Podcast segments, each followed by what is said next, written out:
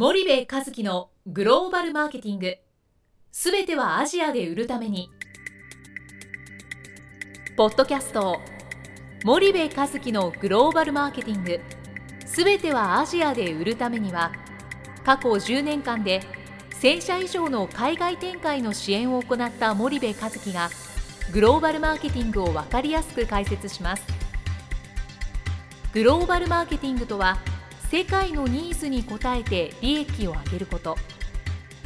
アジアで売るためにはものづくりプラスグローバルマーケティングを武器とした戦略を持たなければなりません。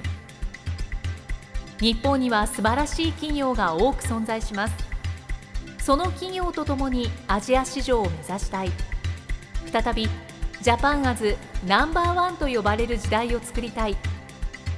森部一樹はそんな思いを持ちながらこの番組を皆様にお届けいたします。こんにちはナビゲーターの東忠夫です。こんにちは森部和樹です。じゃあ森部さんあのまあ引き続き ASEAN の話になるんですけれども、はい。まあ森部さんがグループ B と呼ばれていたうん。インドネシア、フィリピン、うん。ベトナムうん。の話を今回はしていきたいと思うんですけども、うんうんそのまあグループ A がシンガポール、マレーシアタイうん。で、まあ、ここは MT の市場があうん。る程度あるので、うん。そんなに大きなやけどというか、うん。赤字が出る市場でもうん。ないと、なので、まあ、MT だけをやるのか、はい。理想的は TT までうん。入っていくのが理想ですよねと、はいはい。ただそこまでできている、まあ、日系企業っていうのはなかなかうん。少ないでしょうと、ただ、まあ、グループ B に関しては、うん。結構もう TT が避けられないうん。市場ではあるのかなっていう感覚を受けるんですけれども、うん。森部さんはその辺どうお考えになりますかね？えーっとまあうんまさにその通りでそのた例えばインドネシアで TT って250万点とかはい。あ,、あるんですよね。はい。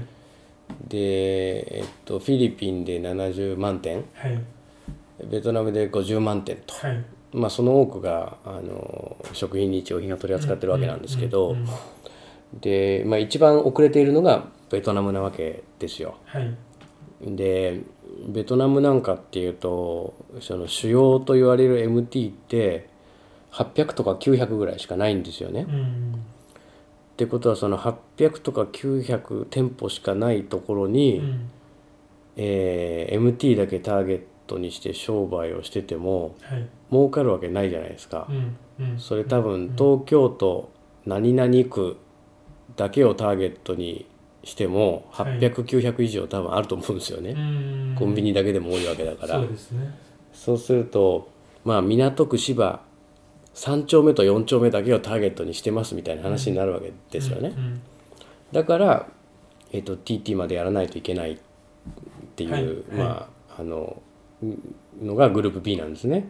うん。で85%が TT とかっていう話なんで、うん。でじゃあその TT って言ってもその TT もあの45レイヤーぐらいに分けれるんですよね。はい。あのそうした時にその一番下の TT にいきなり行けっていうんではなくて、はい。その地域一番店とか地域基幹店みたいなものが属する、うん。まあ、上位グループはい。ワンツーみたいなところを少なくとも取っていかないと、うん。えーなかなかマーケットシェアは増えないし、うん。えーその利益が出ない。うん。うん。なおかつそのシンガポールとかマレーシアタイみたいに日本製品のステータスが、うん。えーそこまで高くないしそこまで理解してない消費者うが、ん。うん、日本のお菓子素晴らしい日本の食品素晴らしいなんて思ってないわけですよ。うん。ですからそこまでやらないとなかなか難しい。うん。でそうするとその高級お菓子持ってってもしょうがなくていかにローカライズできるお菓子を持っていかないといけない、まあ、菓子だったらね、うん。食品だって高高級食材持ってったって外資系のホテルにしか売れないわけですよ、うんうん。そうするといかにそうじゃないものを持っていくかみたいなことをしていかないといけないので、うん。まあ、グループ A とは全く戦略が異なるわけですよね。はいはいはい。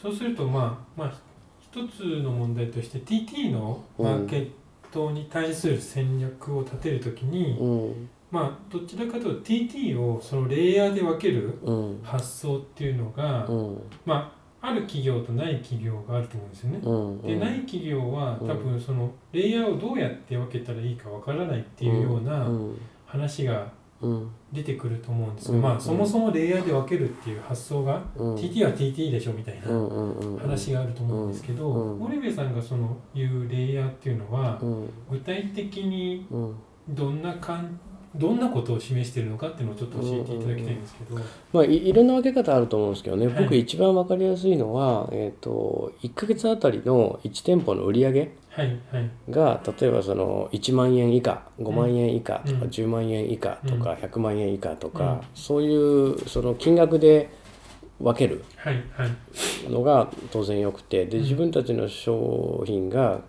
そのな何なのかにもよりますよね。うん。菓子なのか食品なのか日用品なのか何なのか、はい。はい。でそこのスペースがあるのかないのかうん。どれぐらいの大きさなのかっていうのにもまあ分けられてくるわけじゃないですか。はいはい。なので、まあ、店舗の1ヶ月あたりの売り上げ、うん。うん。ここベースに僕はレイヤーを分けるんですけどもね、はい。でそれが大きい TT うん。そこに、えーえーいわゆる照準を定めてうん。そこから下にどんどん攻めていく。で TT のもう絶対的な定義はポスレジがない。うん。レジがない。はい。要はあのおばちゃんかおじちゃんのオーナーの親戚かオーナー自身かが座っててレジのとこに。はい。でもレジキャッシャーはないんですよ。うんうん。でその引き出しかなんかにお金がガッと入ってて、はい。そこから釣りを出したりとかっていう、うんそうそういうところなんですよね。なるほどなるほど。そうするとまあ金額でレイヤーを分けましょうって言った時に、うん。まあその MT の大手の上場しているところみたいに、うん。別に信用調査が取れるわけでうん。もうん。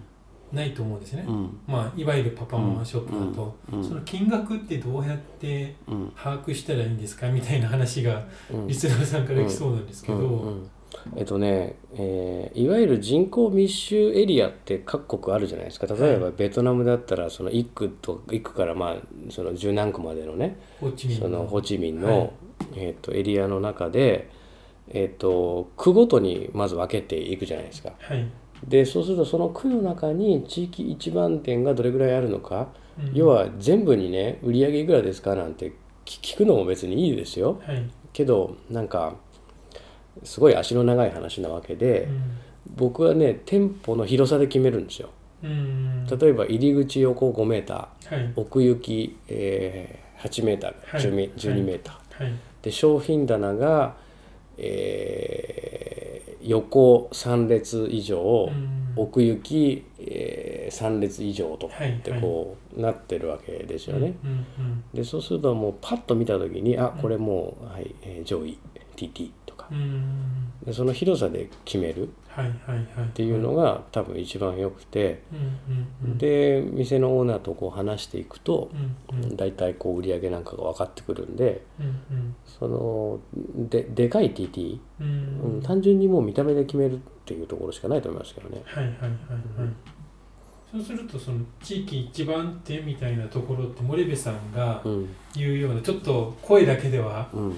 表しづらいと思うんですけど、うん。どんな森部さんが見てきた地域一番店の特徴というかうん。こういったところがうん。そうだよねっていうのは、なんとなく皆さんこれから探しに行こうとするときうに、ん。どんなとこを見たらえっとね先進グローバル企業がねそういうところはもう必ず入ってるわけですよ。はい。ですから店前 ごめんなさい、うん、ごめんなさい。ねはい。店の前にねネスレとかのパラソルがある。うん。23個。はい。ってことはもうネスレがそこでパラソルを置いてこれ広告してって。うん。で商品ここで試食させてみたいなことやってるわけですよね、なので各その先進グローバル企業のポスターとかうん。うんそういうものが貼ってある。うーん。そうするとネスレとかユニリーバーとか P&G とか、ごめんなさい、うん。ねそういった、うん。まあ、先進グローバル企業特に TT の開発がうん。非常に進んでいる企業の、うん。うん。まあ、広告なりうん。パラソナルポスターがうん。置いてあるところをうん。探せばいいと。そうで特に、えー、とローカルローカルのでかいとこねベトナムだったら例えばビナミルクとかねはい。そういうとこのパラソルが置いてあるんですよ、はい。でその国で一番売れてるう商品のはい。そのパラソルが必ずね店頭の前に置いてある。ここがもう期間一番店なんですよ。うーんなるほど。そうするとまあ、まあ、森部さんが言う地域一番店っていうのは、まあ、まずもうパッと見て店の大きさと店の大きさを見た時に大きいと思ったらそこに、まあ、先進グローバル企業の P&G とかネスレとかうん。ユニリーバのうん。何か広告宣伝物みたいなのがうん。置いてあるところを見ればうん。もうある程度そこは売り上げが大きいと。うん。でそういったところがないところは、うん。まあ、地域一番店ではないっていうような、うん。もうパッと見の判断でもうん。十分十つくと、十分であとね冷蔵庫置いてあるんですよ。絶対に。で冷えたものが置いてあってあとアイスのボックスが外に置いてある。はいはいはいもうこれはね結構やってる証拠なんですよ。うんでちっちゃいしょうもしょうもないとこって言ったらすいません。あれですけどちっちゃいところはアイスボックス置いてないんでね。はいアイスキャンディーのボックス置いてないんであの先進グローバル企業が目をつけるようなでかいところは必ずそれが置いてある。うん。っていうのはあの見た方がいいですよね。なるほどなるほど。そうすると、まあ、TT の見分け方っていうのがちょっともう一回整理してもらうと、うん。森部さんなりにどうやって見分けるのかっていうのをはい。最後に教えていただけないでしょまず広さです。うか、うん。で、えっと、横1メーター奥行き1メーターみたいなうん。ちっちゃいところはもう TT の中でも下のレイヤーに来るので、うん。ここはまあもっと後回し。はい。でそれよりもその地域一番店のようなあ可能性のあるようなところを探さないといけないと。その条件はもう見た目がでかい、うん単純にそれだけなんで。う、ん。で必ず店頭にはあのその地地場で高いシェアを持っているメーカーのパラソルが並んでます、はい。そういうメーカーがもうすでに目つけてますからね、うんうんうん。で、えっと、奥行きがまあそうですね。5メーター以上はありますね。はい。8メーターとかうんね、うん。で横もやっぱりえシャッター2個分は絶対あるんですよ、うんなんなら3個分ぐらいあるところもある、はいでまあそれでもポスレジとかは置いてなくて、うん。えーレジキャッシャーみたいなのはない。うんうんうん。おっちゃんかおばちゃんが座ってて引き出しからお釣りを出すみたいはいはいな感じになってますけど、うんうん。まあそんなとこですかね。あわかりました。じゃあ今日はあのちょっとお時間が来たのでここまでにしたいと思います。はい。森口さんありがとうございました。はいありがとうございます。本日のポッドキャストはいかがでしたか？番組では森部和樹への質問をお待ちしております。ご質問は podcast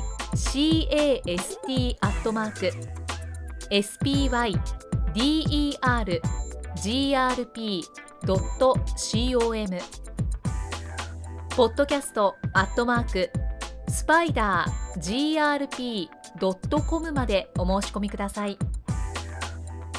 たくさんのご質問をお待ちしております。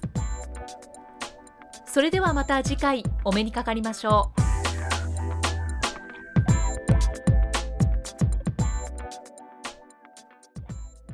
森部和樹のグローバルマーケティング。この番組はスパイダーグループの提供によりお送りしました。